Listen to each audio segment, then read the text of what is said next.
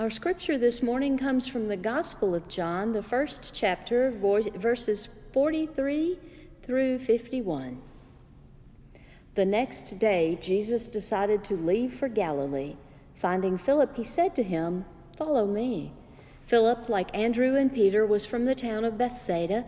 Philip found Nathanael and told him, We have found the one Moses wrote about in the law, and about whom the prophets also wrote, Jesus of Nazareth, the son of Joseph. Nazareth? Can anything good come from there? Nathanael asked. Come and see, said Philip. When Jesus saw Nathanael approaching, he said of him, Here is a true Israelite in whom there is nothing false. How do you know me? Nathanael asked. Jesus answered, I saw you while you were still under the fig tree before Philip called you. Then Nathanael declared, Rabbi, you are the Son of God, you are the King of Israel. Jesus said, You believe, because I told you I saw you under the fig tree. You shall see greater things than that. He then added, I tell you the truth, you shall see heaven open, and the angels of God ascending and descending on the Son of Man. This is the word of God for the people of God. Thanks be to God. Amen. Now, let me ask you how many of you remember the old children's church song, Jacob's Ladder? I remember singing it in Bible school. That was always one we enjoyed singing. We are climbing Jacob's ladder.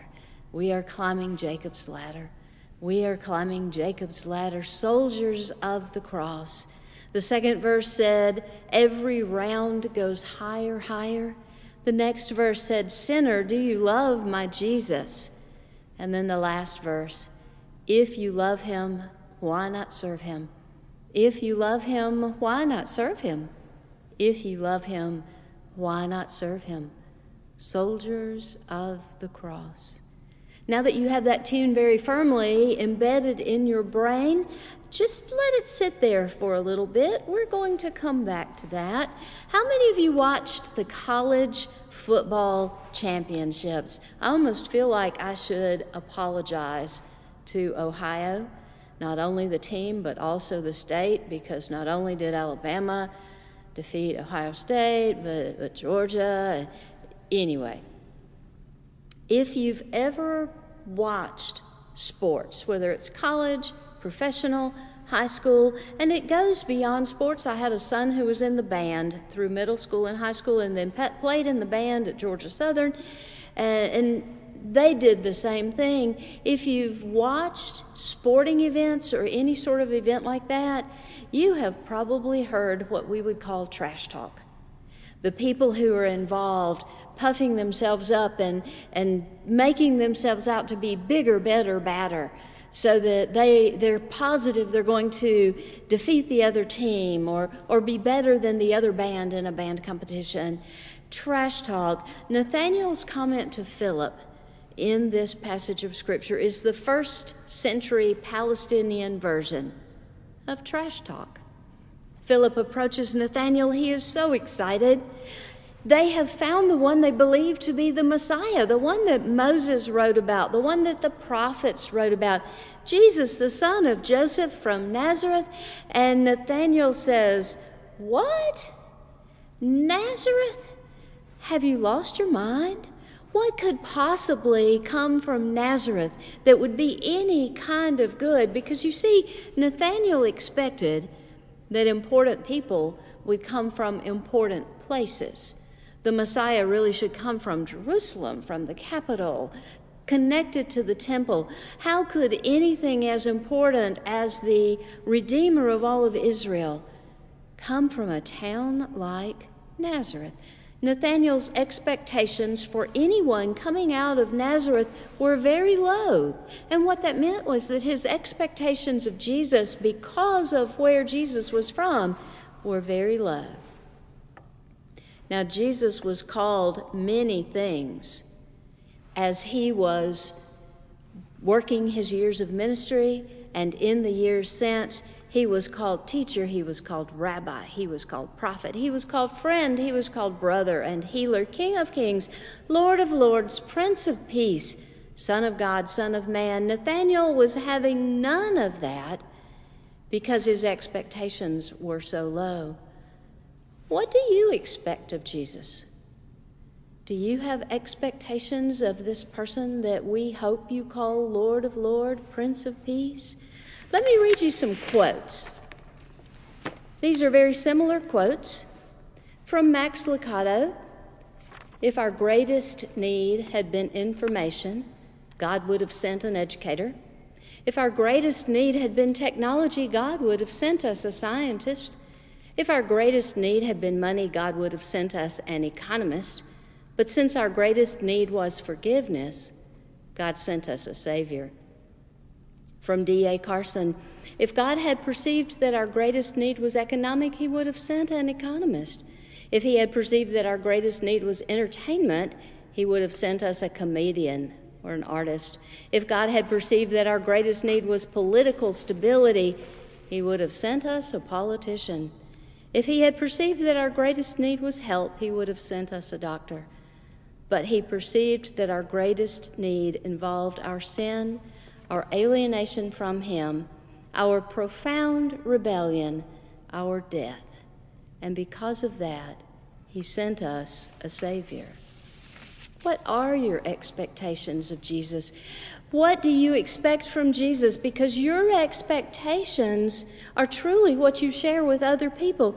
Your expectations either elevate Jesus to the point of being your Savior, or they diminish Jesus and significantly limit his ability to work in your life. Hear now the words from Mark chapter 6. And Jesus said to them, Only in his hometown, among his relatives, and in his own house is a prophet without honor. Jesus could not do any miracles there, except to lay his hands on a few sick people and heal them. And he was amazed at their lack of faith. The people in Jesus' hometown in Nazareth, they, they didn't have great expectations of Jesus either. They expected very little of him because they thought they knew him. They had watched him grow up. They didn't expect miracles. They didn't expect healing. They didn't expect transformation. They didn't expect peace or joy. Anything that Jesus could bring, they didn't expect. And because of that, Jesus' ability to work in their lives was non existent, almost completely non existent. Now let's go back to Philip and Nathanael. Philip is facing Nathanael. He is facing someone who has very low expectations of Jesus, primarily because of where Jesus was from. And Philip gave Nathanael the perfect answer Come and see. Come and see for yourself. Come experience for yourself what this man can do. Come and meet him. Come and get to know him. The truth of the matter is that very few people are ever argued into faith. Philip didn't argue with Nathanael. He just said, Come and see. And Nathanael was willing to do that. And when they found Jesus, Jesus spoke directly to Nathanael I saw you under the fig tree. Now, that's an important comment to make to a man who was interested in a close relationship with Jesus back in those days because the men would sit under the fig trees. Fig trees can go, grow quite large and they have large leaves. And there's usually a space underneath the center of the fig tree that has no leaves, but it's shady and it's relatively cool. And the men in those days would sit under the fig trees and meditate on their faith and would study scripture. So when Jesus said to Nathanael, I saw you under the fig tree, what he was saying to Nathanael was, I know that you're looking for a closer relationship with God. That's what I've witnessed in your behavior. That's what I saw you doing. And you know, when we go looking for a closer relationship with God, we find that God has been looking for a closer relationship with us, that He already knows our hearts, that He's already interested in us. Isn't that an amazing thing? So, as Jesus said to Nathanael, I saw you sitting under the fig tree, he was saying, I know you're looking for a closer relationship with God. Here I am. And Nathanael responded with his whole heart. And Jesus answered, You will see more than just what you think you'll see. You will see the heavens opened up. You will see angels ascending and descending on the Son of Man. That's the reference to Jacob's ladder. Is that tune still in the back of your head right now? Is it still hanging out back there? Jacob's story in Genesis Jacob is running from Esau. He thinks he's going to lose his life. He ends up sleeping a night in the wilderness, and while he's asleep, he dreams, and in his dream, there's a ladder that reaches from earth all the way into heaven, and there are angels going up and down the ladder. And Esau recognizes that this is God's house, and that he, I'm sorry, Jacob recognizes this is God's house, and that he has a relationship with God. Remember the story of Jesus' baptism? The heavens are torn open, and the dove descends, bringing the Spirit with him. Jesus is telling Nathanael that he, Jesus, will open the doors of heaven to those who have faith. When Jesus reminds Nathanael of Jacob's story about the ladder from earth to heaven, he's no longer talking about an actual ladder. He's talking about himself because he, Jesus, becomes the pathway from earth to heaven. Jesus becomes the ladder that we can use to reach heaven. He becomes the connection to God and our ability to have a close relationship with God. So let me ask you this what do you expect from Jesus? What do you think Jesus can do for you? What do you think Jesus can do for the people around you? If you expect nothing, that's exactly what you'll get. If you've only ever known Jesus' name as a curse word because that's how it's used often in our culture, you may expect difficult things. If you've only ever heard the word of God used as a weapon to, to try to prove to you just how wrong you are in your lifestyle and your choices.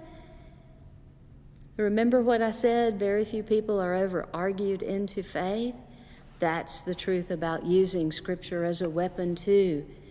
But if you are introduced to Jesus by someone who knows Him, by someone who loves Him, by someone who follows Him, then you might decide you want to know Him better yourself. And if you are such a faithful person that you are following Christ, it will show. You will be able to say to others, Come and see. Come and see for yourself. Come and get to know this Jesus. And people will see because they will see Him in you. We have to know Jesus before we can invite others to know him. And our expectations of Jesus create our relationship with him. If you expect a Savior, if you expect the Lord of Lords, the King of Kings, the one who can transform you from the inside out, the one who can present you as holy and righteous to the Almighty God, if that's what you expect, if you delight in the grace and mercy that you experience from Jesus Christ, people will see that in you and they will want to know the Jesus who is the connection from earth to heaven, the Jesus who is the ability to have a closer relationship with God Himself. What do you expect of Jesus? What are you showing to the world about this Jesus? It's a question worth considering. This is the word of God for the people of God. Thanks be to God. Amen.